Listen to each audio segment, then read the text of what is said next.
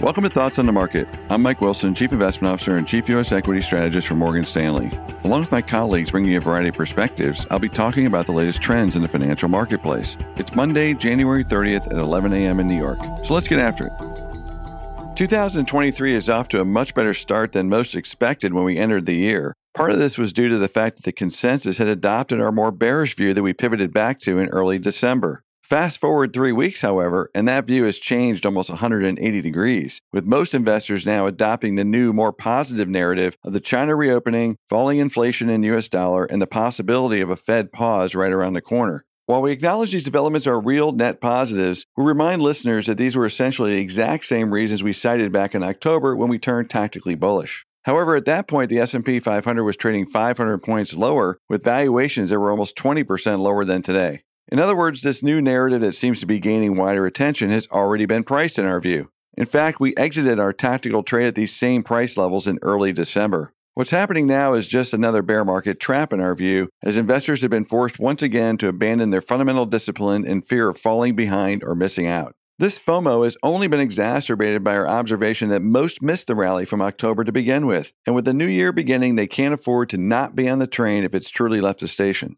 Another reason stocks are rallying to start the year is due to the January effect, a seasonal pattern that essentially boosts the prior year's laggards, a pattern that can often be more acute following down years like 2022.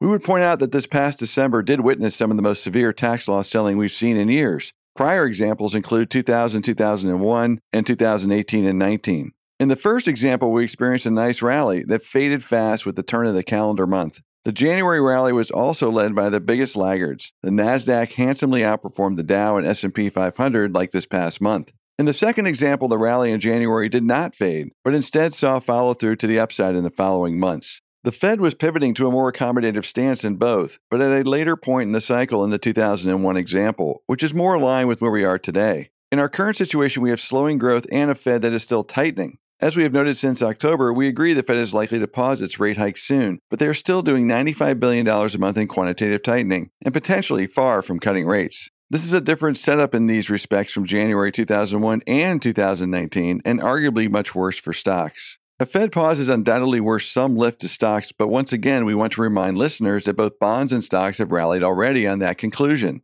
That was a good call in October, not today.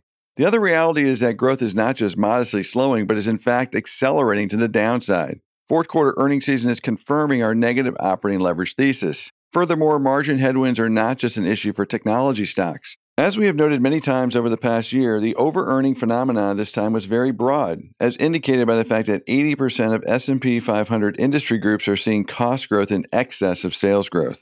Bottom line, 2023 is off to a good start for stocks, but we think this is simply the next and hopefully the last bear market rally that will then lead to the final lows being made in the spring, when the Fed tightening from last year is more accurately reflected in both valuations and growth outlooks. Thanks for listening. If you enjoy Thoughts on the Market, please take a moment to rate and review us on the Apple Podcast app. It helps more people to find the show.